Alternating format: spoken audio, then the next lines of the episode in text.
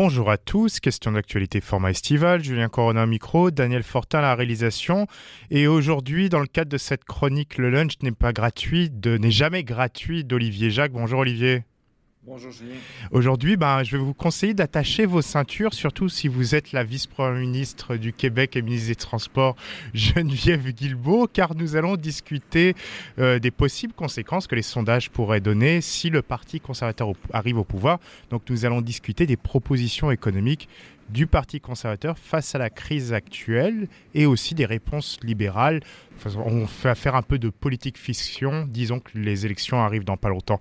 Donc ma première question, Olivier, c'est tout d'abord autour de quoi est articulé le programme actuel du PCC mais ça, d'un point de vue euh, économique, c'est pas euh, encore clair ça va être quoi le programme du Parti conservateur. Puis, en fait, son programme en général n'est pas défini. Bon, c'est normal qu'un parti euh, ne va pas dévoiler toutes ses meilleures idées euh, avant la campagne électorale. C'est plus stratégique là, de, de, sortir des mesures fortes euh, proches de la campagne électorale. Mais ce qui est intéressant, c'est que le Parti conservateur, en ce moment, euh, trône au sommet des sondages sans qu'on sache vraiment quel sera son programme. C'est ça la principale question. On en a un peu discuté la semaine dernière rapidement. On en avait parlé aussi avec euh, Guillaume Rousseau dans le cadre de sa euh, chronique politique.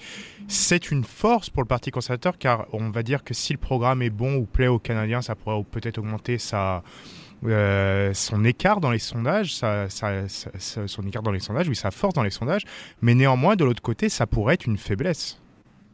Ben, effectivement, euh, et, les, programmes conservateurs ont, quand même euh, des problèmes, c'est-à-dire que le, conservatisme traditionnel qui euh, cherche à, réduire les déficits rapidement ben, implique des coupes budgétaires que les gens n'ont pas nécessairement le goût de voir.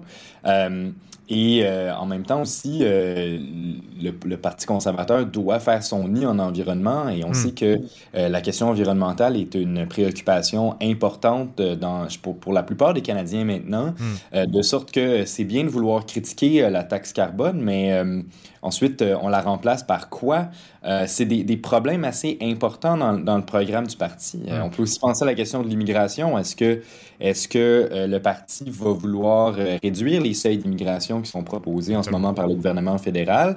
Euh, et ce faisant, s'il le fait, ben, euh, euh, c'est possible que les libéraux vont, vont dire que le Parti conservateur est, peut-être trop conservateur sur la question de l'immigration. Et surtout, ça poserait problème aussi si on souhaite aller chercher plus de voix dans les banlieues de Toronto qui sont extrêmement importantes pour un parti qui recherche la majorité. Mais néanmoins, commençons d'abord sur les principaux sujets économiques en ce moment que Pierre Poilievre utilise pour euh, donner de l'énergie à cette hausse dans les sondages. On a le logement, on a l'immigration, comme tu l'as dit, mais logement, immigration, inflation, on a même la taxe carbone, on pourra revenir un peu dessus parce qu'en ce moment, il y a un gros blitz de médias à, propos, ce propos. Mais commençons sur le logement. On, voit que Pierre Poilievre explique que l'immigration non contrôlée que Justin Trudeau aurait euh, lancé sur le Canada et les réglementations empêchant les constructions de maisons, densification dans différentes zones comme celle de transport en commun. Il avait fait une vidéo la semaine dernière sur l'absence, sur les règles qui empêchent la densification, par exemple au niveau du tramway léger à Calgary, du train léger à Calgary. Ces différents problèmes-là combinés font la crise du logement. Est-ce vrai? Mais surtout, qu'est-ce qu'ils proposent? Parce qu'on a l'impression, qu'ils dénoncent mais qu'ils proposent pas.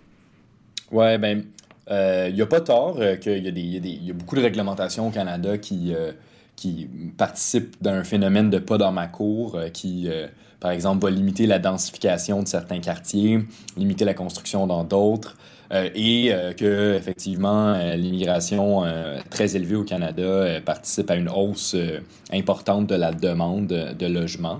Mm. cela dit, ben, c'est pas du tout les, les seules, seules causes de la, la, crise du logement. On en avait parlé dans, la, dans notre chronique sur, sur la question, mais mm. il y a aussi le fait qu'on euh, on encourage trop la demande euh, au Canada en étant extrêmement généreux avec les propriétaires, notamment en ne taxant pas euh, les gains en capitaux sur les résidences principales, avec l'existence même de la SCHL qui permet à plus de gens de se qualifier pour, pour des hypothèques. Il y, y, a plusieurs mesures fiscales qu'on fait qui aident les propriétaires, ne serait-ce que le CELIA, par exemple, qui vient d'être créé. Donc ça, ça, c'est des... Ça, ça participe à la crise du logement. mais c'est pas des choses que le Parti conservateur veut aborder. Totalement. Ce que le Parti conservateur euh, cherche à, Ce qu'il a proposé pour le moment, c'est évident que ça ne réglerait pas la crise du logement. Bon, d'abord, ne s'est pas prononcé sur la question de l'immigration. Ensuite, ce que le Parti conservateur a proposé, c'est euh, d'utiliser le, bâton avec les villes, euh, ce qui finalement euh, inciter les villes à changer les réglementations pour construire davantage hmm.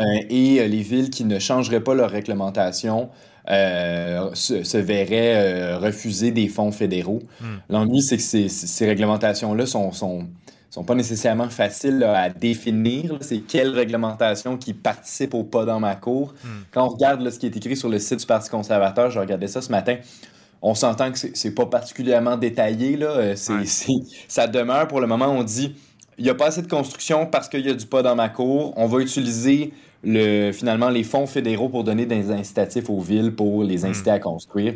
Euh, ça demeure assez vague. Donc c'est un peu toute cette question encore, comme on en a aussi discuté maintes et maintes fois, l'utilisation du pouvoir de dépenser, mais on ne définit pas vraiment comment on va l'utiliser.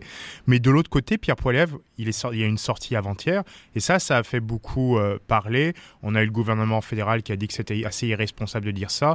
Un IA, Institut financier, qui Industriel Alliance, je veux dire, qui a l'Institut financier Industriel Alliance, qui a pu dire que c'était ni vrai ni faux, mais que c'était un peu grossi euh, pour plaire politiquement. C'est Pierre Poilievre qui avance qu'on se dirige vers une grave crise économique et immobilière avec l'explosion de la bulle. Le Canada n'a jamais été aussi proche et jamais été aussi sûr de voir sa bulle immobilière exploser, plongeant le pays dans le drame et le malheur.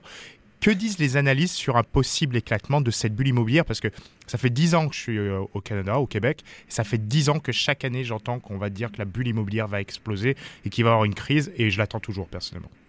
Ouais, c'est ça.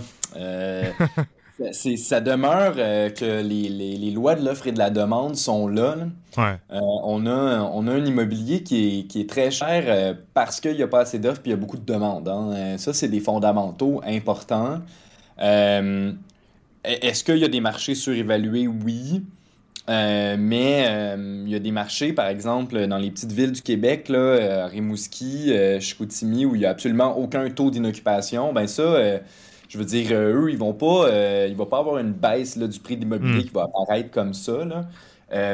et on l'a vu, là, on, a, on a eu une hausse de taux d'intérêt de à peu près 5% en un an. Puis les prix ont à peine diminué. Hmm. Euh, bon, euh, moi, je suis pas convaincu là, que. Moi, je parierais pas euh, sur une bulle immobilière qui va éclater. Hmm. J'aurais plutôt tendance à parier sur les prix de l'immobilier vont continuer à monter. Là. Comme, comme tu dis, ça fait 10 ans que tu es là, ça fait 10 ans qu'on en parle. Le Canada a la plus haute croissance des prix de l'immobilier depuis 1995 des pays du G7. Ouais aussi une très très grosse croissance de la population euh, et peu de construction. Donc euh, je pense que tant que ça, ça va se maintenir, euh, ça risque de rester comme ça. L'autre élément, et on parle de hausse, c'est l'inflation ce qui est, c'est le, sujet économique principal pour les Canadiens. Et la hausse des produits de première nécessité, c'est l'élément le plus important dans le cadre des grands euh, problèmes liés à l'inflation. On parle bien sûr des prix, par exemple, de l'alimentation, de l'essence. Mais allons sur les prix de l'alimentation. On a eu, par exemple, cet hiver, une sorte d'encartade entre Jacques Singh et Pierre Poilievre qui a un peu à les bases cet été des différents débats, que ce soit auprès des conservateurs comme auprès du, NPD, pour aller chercher classes populaires sur est-ce qu'on doit donner le blâme aux dirigeants des grands distributeurs alimentaires, comme Jagmeet Singh le faisait, ou est-ce que c'est une question d'entrave réglementaire et d'autres éléments, comme Pierre Poilievre semble commencer à l'avancer. Donc pourquoi on a cette taxe, ces, ces taxes de communication de Pierre Poilievre d'aller quand même euh, dans une sorte de cours, tout en gardant des réflexes conservateurs, mais un peu dans la cour de plus en plus du NPD. Est-ce qu'on voit économiquement une possibilité d'aller chercher, euh, avec le discours de Pierre Poilievre, encore plus ces classes populaires qui, maintenant, depuis l'ère Trump ou Marine Le Pen et tout, qui passent de la gauche à la droite, voire la droite populiste? Ouais, ben c'est sûr que ça fait partie de la stratégie. Euh, on a vu que même récemment, euh, il a courtisé des, syndicats euh, qui mm. représentent des, travailleurs. c'est un peu aussi ce que Erin O'Toole avait cherché à faire. Mm. et on observe clairement au Canada une division vraiment nette qui est urbaine et rurale. Mm. entre bon, les ruraux qui votent davantage pour les conservateurs et les urbains qui votent davantage pour les libéraux ou le NPD. Et, et ça, ça, ça superpose à une division basée sur l'éducation. les gens plus éduqués ont plus tendance à habiter en ville et ont moins tendance à voter pour les conservateurs. Mm. Quoique, il y a encore quand même une classe de gens éduqués et aisés qui votent pour les conservateurs euh, aussi. Moins au Québec, là, cela dit par contre. Là. Hmm. Euh, mais euh, donc, oui, c'est la, clientèle conservatrice est, est, moins riche proportionnellement qu'elle l'a déjà été. Hmm. justement parce que l'électorat conservateur est de moins en moins éduqué par rapport à un électorat de d'autres partis. Hmm. Euh, donc, bien que en moyenne, la clientèle électorale conservatrice est plus riche que la moyenne, il y a quand même de plus en plus de gens qui sont euh, plus dans le besoin. Euh, et donc, le Parti conservateur est un peu tiraillé entre ces, politiques traditionnelles qui nuisent aux pauvres, disons-le objectivement, et ben, son, son, électorat actuel qui est, qui est moins aisé. et, et, ça, je trouve ça assez intéressant parce que ça finit par finalement modérer les politiques sociales proposées par les conservateurs. Et ça, on en parlait en plus au niveau de ces, de ces coupures dans les aides sociales qui sont de moins en moins absentes, des propositions. Mais au niveau de l'inflation, on voit aussi des propositions dans ces vidéos où il parle aux Canadiens moyens qui sont quand même assez intéressantes. Qu'est-ce que propose principalement, même enfin plutôt dit, parce que proposition, c'est que c'est pas très clair, mais qu'est-ce que euh, dit euh, Pierre Poilievre sur les, sur les idées qu'il pourrait mettre en avant pour lutter contre l'inflation s'il arrive au pouvoir? Ouais, ben c'est que j'ai l'impression que, que, que l'inflation, euh, dans, dans, le discours de Pierre Poilievre, c'est beaucoup la faute à Justin Trudeau, alors que, bon, c'est quand même Just inflation. Euh, et, donc, euh, moi, j'ai l'impression que ce qu'on ce qu'il propose euh, pour, pour réduire l'inflation, c'est c'est de, finalement de réduire la dépense publique. Hmm.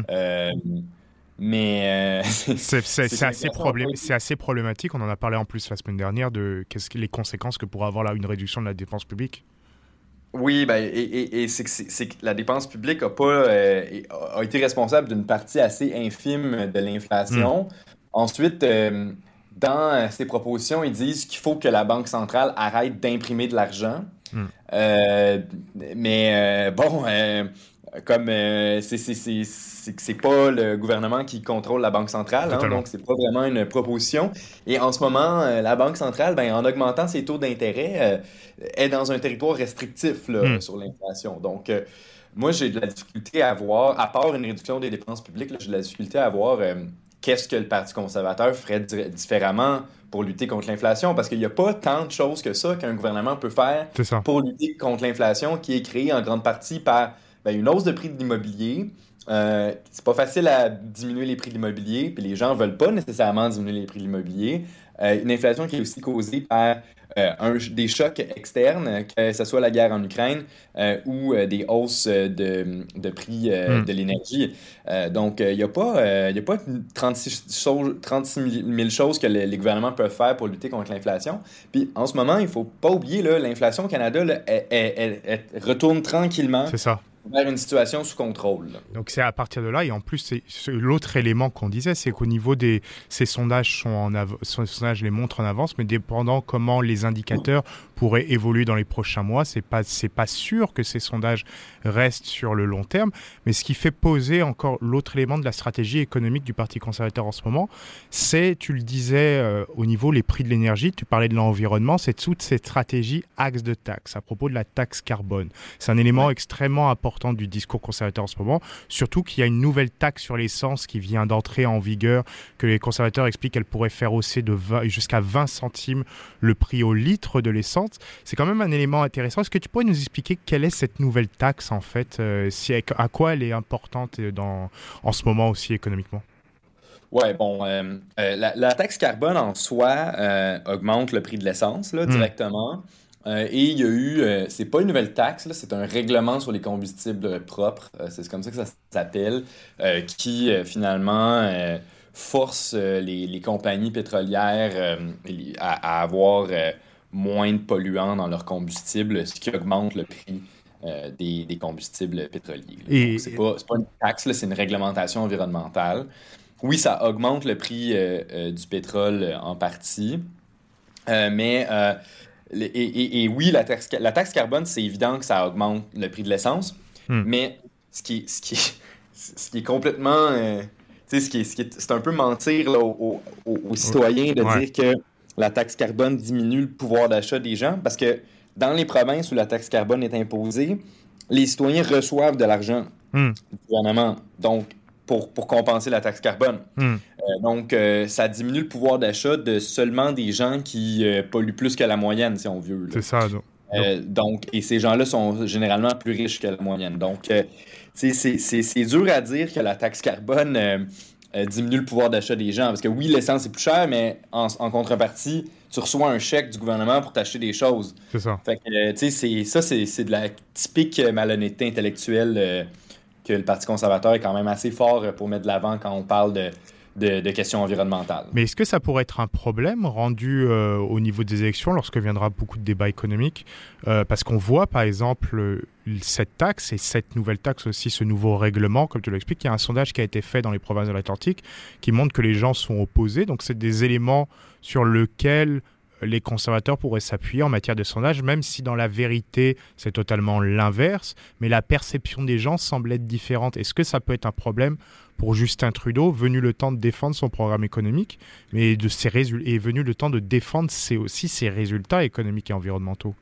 Oh oui, ben, il y, a un risque certain que, les conservateurs soient élus, euh, que, un peu sur euh, en disant que la taxe carbone c'est mal euh, et que il essaye d'éliminer, euh, à tout le moins, euh, de, stopper la hausse de la taxe carbone, puis élimine des, trucs comme le règlement fédéral sur les combustibles propres. C'est pas du tout impossible euh, que ça se produise. mais je, pense que tant les trois autres partis, le Bloc, le NPD et les libéraux, vont, vont marteler que les conservateurs n'ont pas de plan d'environnement, puis comme de fait, ben, ils n'en ont pas. Hmm. et, et que l'élimination de la taxe carbone, c'est c'est une mauvaise, euh, c'est une mauvaise idée. Hmm. Euh, et, j'ai hâte de voir comment les conservateurs vont se positionner en environnement euh, sur cette élection-là. Reste qu'il y a sûrement une bonne partie de la population qui dit que l'environnement, ça les concerne et que c'est un enjeu important, mais qu'en fait, ils veulent pas payer pour, pour, des, pour, pour, des politiques environnementales, donc vont voter pour les conservateurs. Et ce qui pose aussi la question, c'est au niveau des différentes... Si le Parti conservateur propose cela et explique cela, Qu'est-ce que les libéraux, de leur côté, en ce moment, défendent au niveau économique, surtout avec le changement de gouvernement? Est-ce que tu penses qu'il va y avoir une inflexion par rapport à certaines politiques? On sait que, par exemple, au niveau du Conseil du Trésor, Madame Annand euh, est quand même plus, c'est quand même quelqu'un de quand même plus rigoureuse. On considère que c'est une libérale un peu bleue. Donc, est-ce que c'est le genre de choses qui pourrait les aider quand viendra le moment de défendre un peu une approche plus rigoureuse de l'économie si la situation reste, de reste ainsi euh, telle qu'elle est actuellement? Oui, donc euh, la nouvelle présidente du Conseil du Trésor, Anita Anand, euh, dans sa lettre de mandat, a reçu le mandat de, réduire la dépense publique fédérale de 15 milliards de dollars c'est pas tant que ça là, euh, par rapport à, la dépense de à peu près 500 milliards euh, hmm. du gouvernement fédéral et, la croissance du nombre de fonctionnaires qu'il y a eu, qui est quand même assez euh, importante. C'est substantiel depuis, depuis l'arrivée au pouvoir du gouvernement Trudeau. Là. Je critique pas nécessairement cette hausse de fonctionnaires. On peut se demander si on en avait besoin, pas, hmm. probablement. mais ça demeure que y a des, y a des Le gouvernement semble vouloir maintenant avoir un une espèce de narratif euh, qui soit euh, sur euh, finalement on est on est quand même en mesure d'être d'être plus rigoureux fiscalement parce qu'il voit que c'est que ça c'est un c'est un point faible face aux conservateurs. Hmm. Par contre, est-ce que le NPD va leur permettre de faire ça? Hmm. Ça, c'est une, une, bonne question parce qu'on n'oublie pas que le gouvernement libéral est minoritaire et dépend de l'appui du NPD. Euh, va pas vouloir rompre son accord avec le NPD pour ensuite faire des accords à la pièce avec d'autres partis comme le Bloc, par contre, qui pourrait peut-être être un peu plus réceptif à euh, l'idée de, restreindre un peu euh, la croissance des des dépenses publiques. Donc, je pense que le gouvernement libéral va essayer, dans le discours, de contrôler la dépense publique, mais est-ce qu'il va vraiment le faire? Est-ce que le NPD va lui permettre de le faire? Euh, ça reste à voir. Ça, c'est pour remettre en contexte aussi ce que le, le, NPD va lui permettre de faire.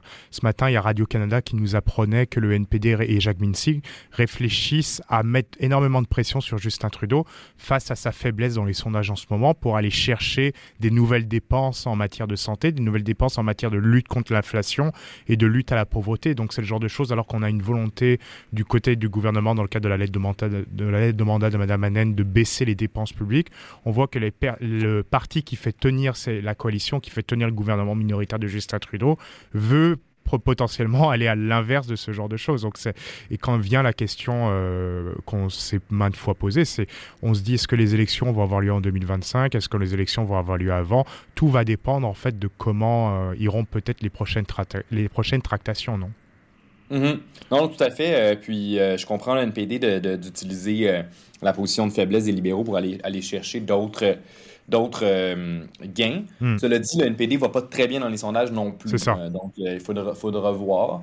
Mais reste que, moi, je me, je me demande, j'ai quand même l'impression que les libéraux ont à gagner à, continuer à être le parti plutôt progressiste qu'ils ont été depuis 2015, puis de continuer à dépenser. Moi, je ne suis pas convaincu que restreindre hmm. pour aller chercher des, des, électeurs de, de centre droit soit soit vraiment, euh, vraiment la solution. Je pense que ça, ça les a bien servi euh, d'être euh, plutôt progressistes de centre-gauche, en fait. La, la, dernière question avant de se quitter, c'est qu'on parle souvent de projection économique, de propositions économiques, mais rendu là où on en est, est-ce que tu vois ces propositions comme figées ou elles pourraient vraiment évoluer, car voire quasiment totalement changer la campagne une fois commencée? Ben, c'est que c'est ça. Je pense que ça, ça on, on, doit encore voir où est-ce que le Parti conservateur va se positionner. Euh, sous O'Toole, ils ont été beaucoup, beaucoup plus centristes que ce qu'ils ont été euh, auparavant. Euh, sous Poiliev, ils ont clairement des relents un peu plus populistes, un peu hmm. plus réformistes. Mais est-ce que le fait que la base conservatrice est relativement vulnérable hmm. va faire que le Parti conservateur va finalement être un parti qui, qui est relativement centriste, encore une fois, sur les hmm. politiques sociales? Euh, parce que justement, il, cherche, tente d'aller chercher une, clientèle un peu plus euh, euh, vulnérable. Donc ça, ça va être intéressant de voir où est-ce qu'ils vont se positionner et est-ce que les libéraux vont poursuivre comme parti de centre-gauche ou vont, ou vont plutôt se, se recentrer, se modérer pour essayer de plaire à un électorat qui pourrait être tenté de euh, faire une défection et d'aller vers les conservateurs. Olivier Jacques, pour sa chronique Le lunch n'est jamais gratuit. Aujourd'hui, on a parlé d'éclaircir les propositions économiques du Parti conservateur au niveau fédéral. Merci beaucoup, Olivier, d'avoir été avec nous ce midi. On se retrouve la semaine prochaine pour ta dernière. Ouais, c'est la dernière chronique en plus. Oui, la dernière de la, de la saison. De la saison. Merci beaucoup aussi d'avoir été avec nous pendant tout l'été. Olivier Jacques, euh, je rappelle, qui est professeur adjoint à l'école de santé et de gestion de l'Université de Montréal. quant à nous, ben, on se retrouve demain pour la chronique histoire de Gabriel Jarvis. Et ensuite, ça sera la fin de semaine avec la chronique de Philippe Lorange. Merci toujours d'être à l'écoute de questions d'actualité, format estival, Julien Corona micro, Daniel Fortin la réalisation. Bonne journée aux antennes de Radio